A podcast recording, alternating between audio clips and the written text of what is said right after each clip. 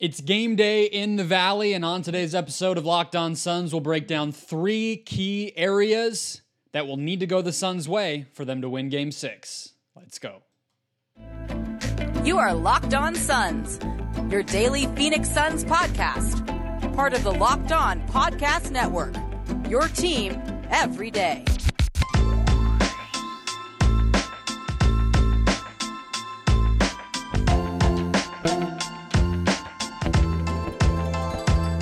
Back.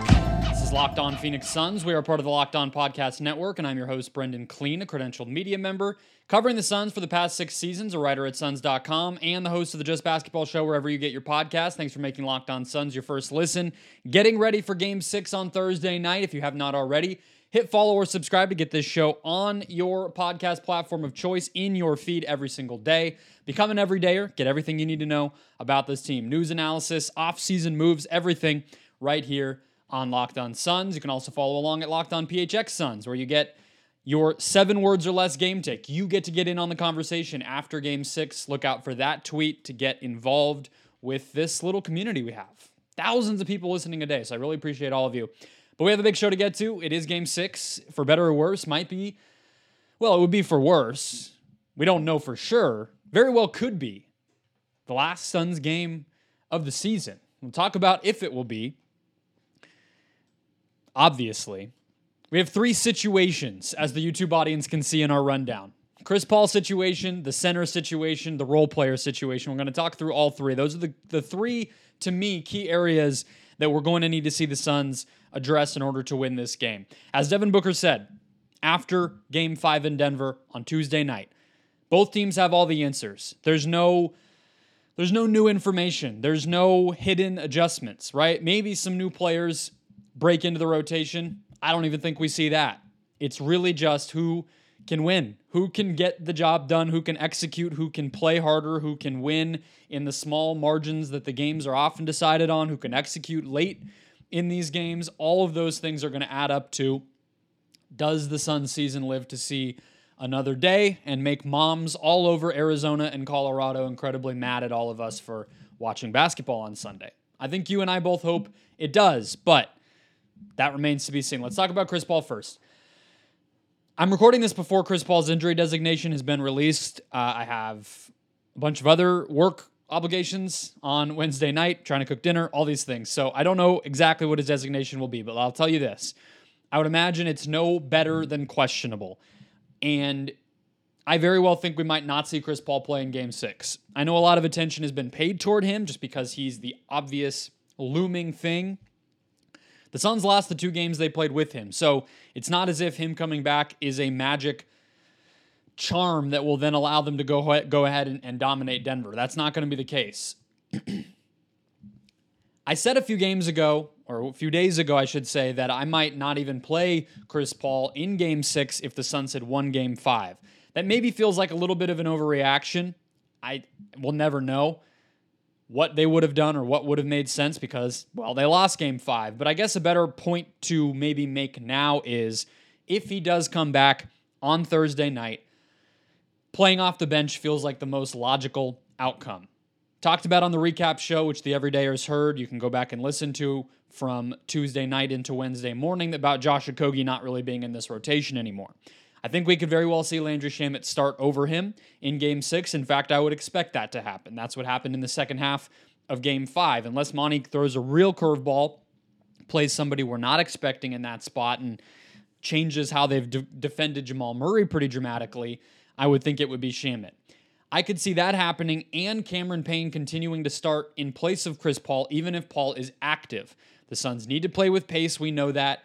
And I also think playing with Chris Paul off the bench allows you to be a little bit more patient, see what he has before you decide how much to involve him in the game, if that makes sense, right? Like I could easily see a game where Chris Paul maybe plays eight minutes in the first half, but something like 20 in the second half, right? Because if you start him, his rustiness, his passing up of shots, whatever, that whole process is happening in the early stages of a do or die game, right? Whereas if he comes in, let's say, to start the second quarter or the very end of the first quarter, you can set the tone in a different way and you're not trying to ease him back at the same time that you're trying to slam on the gas in a game that obviously goes without saying is a must win. Right?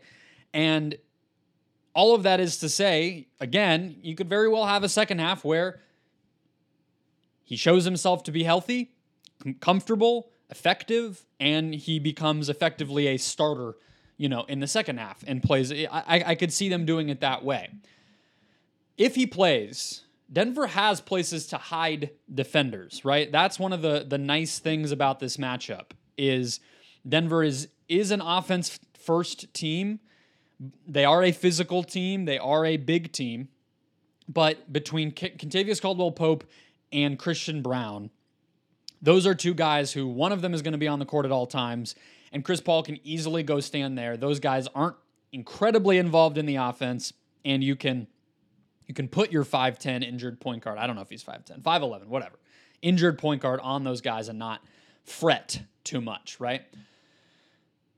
The biggest thing, truly, that I feel like Chris Paul might bring if he's able to be effective in this game, the number one way that I might think he that I that I think he might affect this game is as a shooter, as a confident, effective spot up shooter. And not just spot up, right? We've seen him have these moments where he doesn't take the three when it's there, but he dribbles into a pull up two. Whatever it is, that type of confidence and decision making and aggressiveness as a scorer when the moment needs you to be a scorer is something that a lot of these Suns role players just don't have. They're either, you know, in the case of Landry Shamet and even TJ Warren, sometimes a little too hesitant or deferral, uh, def- deferent.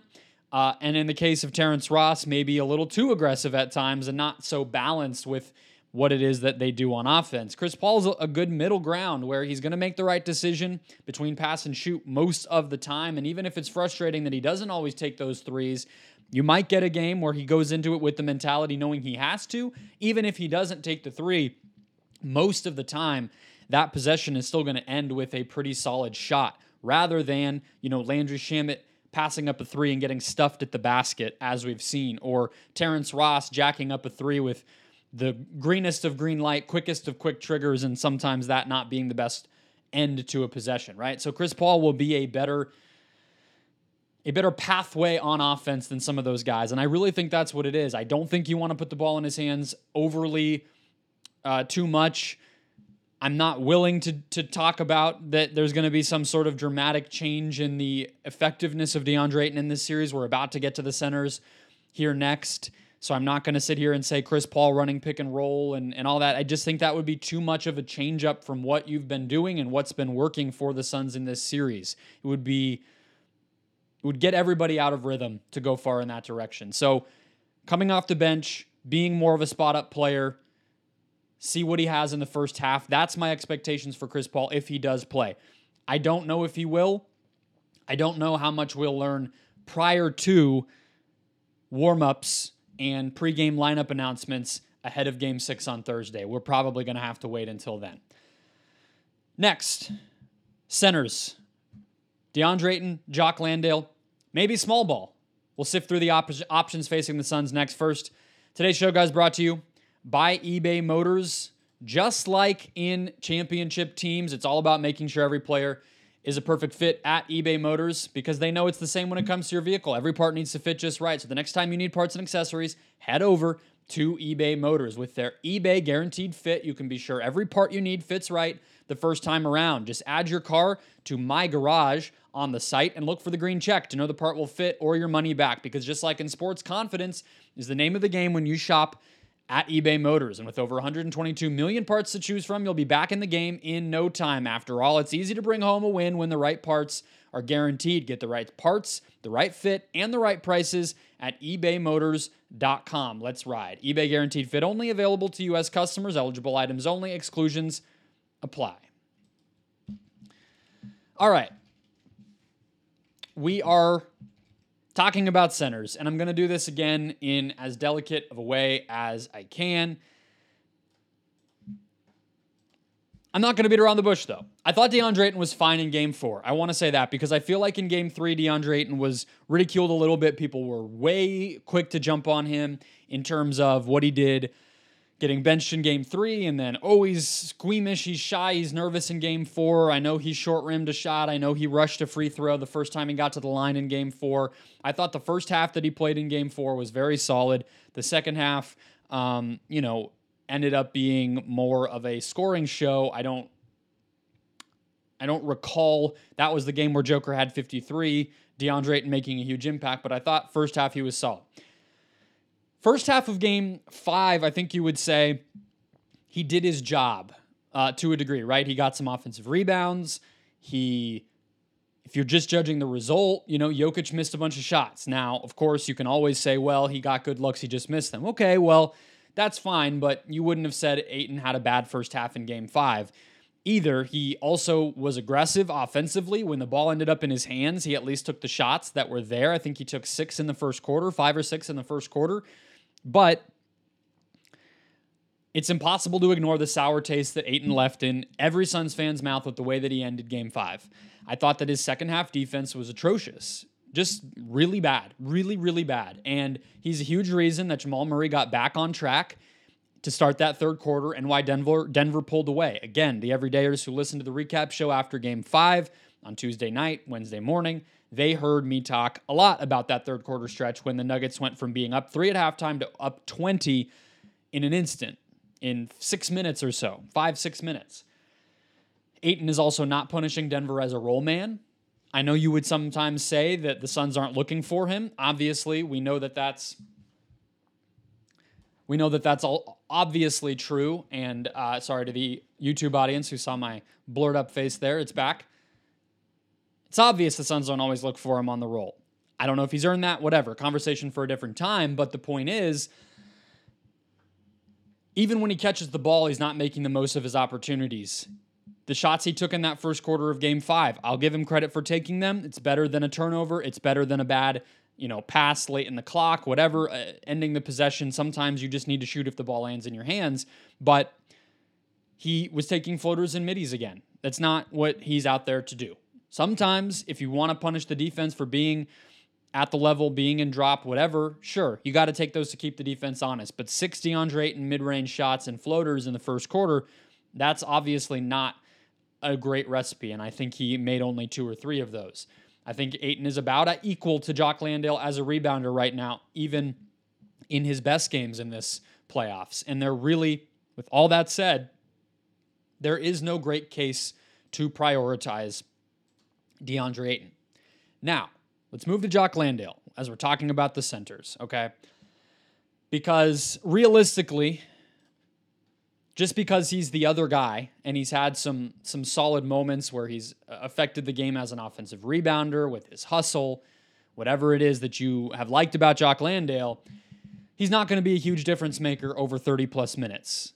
I just don't think that's going to happen, right? He's he would be, uh, I don't want to say game planned for. I don't think that the Nuggets are going to make stopping Jock Landale a huge part of their game plan. So there's always going to be those opportunities for him to impact the game sneakily by just using effort and, and things to be unpredictable. But even if he's not going to be the game plan focus, if you're playing 30 plus minutes, the defense is ready for you, right? It's very obvious when Landale steps out on the court at this point, he's going to try to hit the offensive glass. So whoever's on him, probably going to be a little more careful to box out in those minutes, right? We know he runs the floor, so they're going to be watching for him, right? Like all these little ways where you can do things that surprise the defense in 15 minutes don't always extend over the course of a lot of minutes, right? And so that that means he's not he's not going to start. They're not like Monty's not that would be first of all not worth it because it's not going to be that big of an impact. Second of all, the um, that's just something that is a cardinal sin as a coach. Like you cannot bench a player like DeAndre Ayton in a in a game six, even if unless it was just overwhelmingly awful, obvious. Sorry that he needed to be benched. There's no way to do that. Think about how much attention it got in Game Three, a game the Suns won that Ayton just didn't play the last five minutes. You can't you can't not start him. So. I also think this might be a game we finally see the Suns send a little more help at Jokic, if only to mix up his coverages, especially early, make him be a little bit more of a passer, see if those role players test them early in the game to see if they make their open shots, help off of Aaron Gordon more aggressively, help off of Uh, I guess you would probably go to Kentavious Caldwell Pope next. Uh, Michael Porter Jr. is, eh, to me, the most concerning guy to get hot. So I would maybe avoid that. But send help from Pope, send help from Gordon, make Jokic pass it to those guys, see if they knock down their shots. And so that'll help too, no matter who's out there. I think we could see eight. I think we will see Ayton start, but I think we could see Landale and him play about equal minutes, which leads us to the last possibility here, which is small ball. Okay. And again, as I've emphasized repeatedly this week, and Devin Booker put so well, there's nothing new that's going to happen. I'm not bringing up some revolutionary concept that you could play Durant at center, that you could go to small ball. And with that said, it would feel like a shock to me to try it in a game six. Okay. I think it feels drastic, but obviously your season is on the brink of ending. So on the verge of ending. So you maybe do you of course need to be drastic. It's not so much that it's like too much change for the sake of change or anything. What I mean when I say drastic is I don't know if the Suns know what their best KD at the 5 lineup even would be. And the other important thing here, because I know there's been a lot of chatter about Durant having his moment, right? And I've done that show already. So that's why I'm not focusing on it today. You might think focusing on Chris Paul and role players and center is silly, but again, we know what the battles are going to be. We know all the coverage options. And so when I say drastic, it's that. But there's also this other part of it with the Durant side of it. The reason I don't think it's smart to emphasize him as some sort of savior possibility here, I think it's going to need to be Booker, is he can't seem to create off the bounce at this point. All right. And so I think there would be, I would want to be careful if I'm Monty Williams building out a lineup with Durant at center if they choose to do that. Even though you're going up against Jeff Green and Aaron Gordon, whatever, the Nuggets give you that opening. It's not so much that I don't think they could match up size wise, it's that I don't think they have a stylistic they don't have a scheme developed when that when those lineups are out there. And I know I'm repeating myself, so let me just say what I mean. Cameron Payne, Chris Paul, those guys, they would need to be out there to handle the ball. I don't think you can say put a bunch of shooters around Durant and just let him dribble. One, you're not making use of the five out stuff quite as much if you have the ball in Durant's hands. Part of what's special about a lineup like that is you want to use KD's gravity, which means the ball in somebody else's hands. Maybe you get it to him to attack a, a broken down defense, or you use him as a screener and popper, whatever. But you don't want to just have him dribble the ball up they're just going to help off the shooters and try to clog the lane, make him a passer, make him a dribbler. And again, that's when you run into the issue. So, with all of those things swirling around my head, that's why I have some hesitation. What I will close with saying on this note, as far as centers go, I would stop short of thinking Monty does something quite as drastic again as starting Landale. Again, also because I don't think that makes that big of an impact. But we have seen Monty be desperate. We have seen him be aggressive in these elimination situations. If you think back to the 2021 finals, Frank Kaminsky all of a sudden playing in game six, right? Game six and seven uh, against Dallas, the Suns using Mikal Bridges as a screener, right? Where he's Monty is rifling through all these options. They're taking Ayton out of the game as a roller. They're blitzing, whatever use Mikal as a screener who can catch and make like all that stuff. Do you remember? That is the type of thing we've seen Monty Williams do. And so it would not be crazy to me if he kind of plays that final chess move and does something a little bit dramatic and drastic. I guess it's just sort of what do you think that chess move is going to be? Is that chess move going to be, let's say, starting both Shamet and Warren? That's one. Is it going to be, you know, playing Durant at center against those lineups? Is it going to be I don't know, right? Like there's all these. Is it going to be just like hard doubles at Jokic? Like there are all these these sort of wild card desperation moves. I think we will see some of them. I don't know if Durant at the five will be one of them. Next up, the role player situation. I'm going to rank who I trust from most to least and what each of these guys needs to do to have the Suns be put in a position to win this game. We'll do that after one more quick break. Closing out the show, getting you ready for game six on Thursday night in the Valley. Let's start with TJ Warren as we rifle through these role players. He is the guy that I trust the most. Again, we're going most to least on the trust mat- metrics, matrix. What am I doing? Matrix, sure. Index, confidence index. TJ's at the top. What does he have to do to impact this game and put the Suns in position to win? I would say start him, which is what I mentioned at the end of that last segment. I would say start him, but I doubt Monty is that aggressive. He has front rimmed most of his jumpers in this series. What happens if he makes a few, right? He's been pretty aggressive, you know, I would say. He's getting, even if he's not taking the three, he's not really passing it up. He might just take the, turn down the three and and step into a you know one dribble pull up mid range jumper or floater or something. He's gotten fouled on a few of those when the team isn't ready for his physicality. But what if a what if a couple of those jumpers just go in? I think that changes the the tenor of the game, especially in that first quarter. If he can come out hot, that would go a long way. To me, he's key for that, but he's also key if they want to mix things up against Jokic, as we saw in the last play of Game Four when they put TJ on Jokic. We've seen him stop Aaron Gordon in the post. He got a steal against Gordon who when when AG started to isolate in game 5. So that is something where you could see maybe TJ guarding Jokic in certain situations or being the helper because he he does have that size and physicality. He's important if they do want to play small. If Durant at the 5 does happen, you would imagine TJ with absolute certainty is going to be in those lineups. And I also think he's a good part of them playing fast, you know. I don't know how much Payne and Warren have played together, to be honest with you. It feels like a lot of TJ's minutes come when it's Book at point guard, but either way, Booker's been pu- pushing the pace as well. So has Durant. TJ's a guy we know can finish in transition because of his size and touch. Number two is Landry Shamet. I think you could go either way with him and Terrence Ross here, but I'll start with Landry Shamet. Monty trusts him to guard Jamal Murray, and I think Landry has competed hard on that end. Whether you think it's been effective in the end uh, at the end of the day or not, he has fought. It's always a toss up whether or not he's going to take shots. There's nothing I'm going to say now to predict one way or the other on that, but again, similar to TJ, if if if Landry takes a few of those and they go in, we know how different that game can feel. The last thing I'll say is we're talking about the potential re- return of Chris Paul and okay, does Cam Payne play in that case? Who I'll, I'll get to in a second. To me, the the ball handling part of Landry Shamet is is very overrated.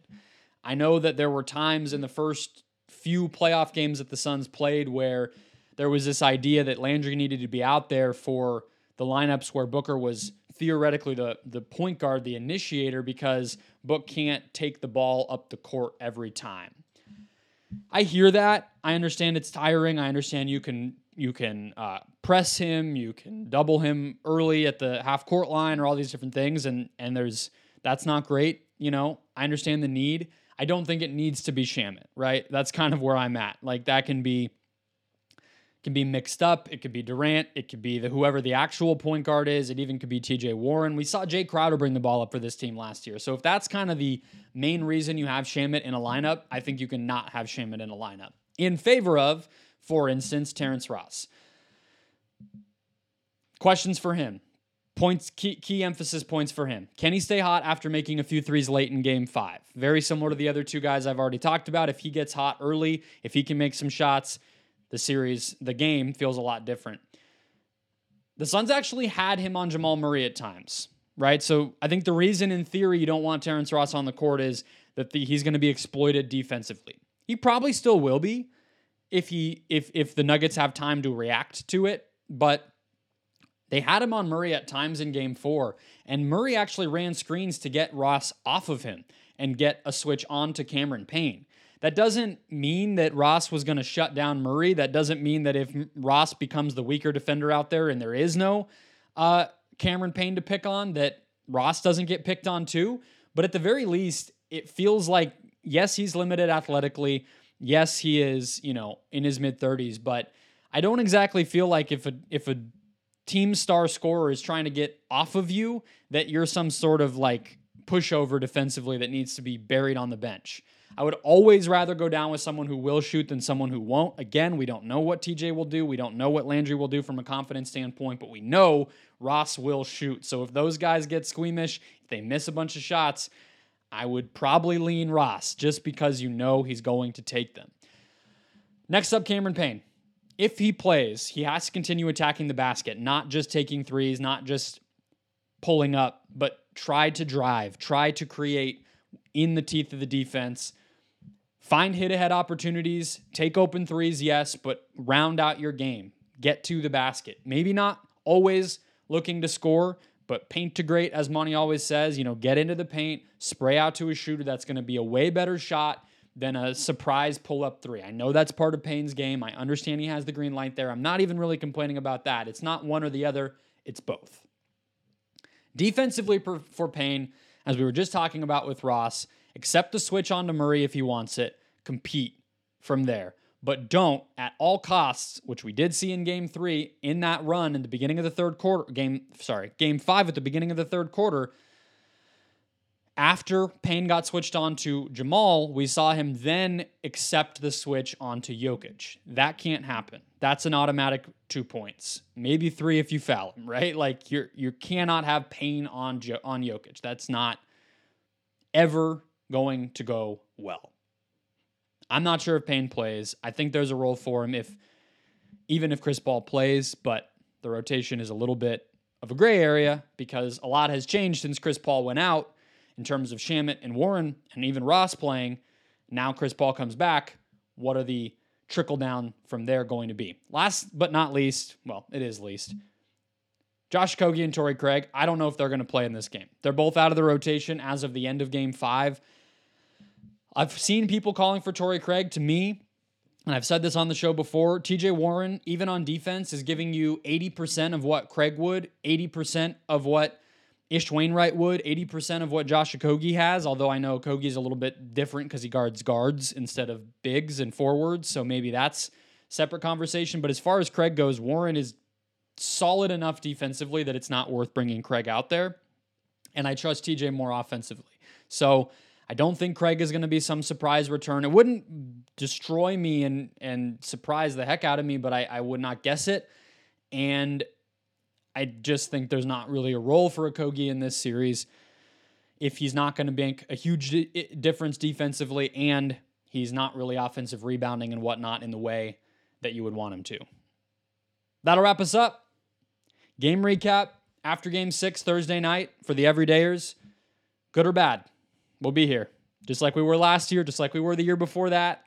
If you've been listening that long, uh, you know I might I might lose a few brain cells and go on a few rants if things don't go well this week. But point is, I'm bringing you the good stuff every single day, and uh, you're not going to get it anywhere else. All right. Listen to Locked On Sports today. In the meantime, get caught up on everything going on around the whole world of sports, and I'll catch you guys on Thursday night.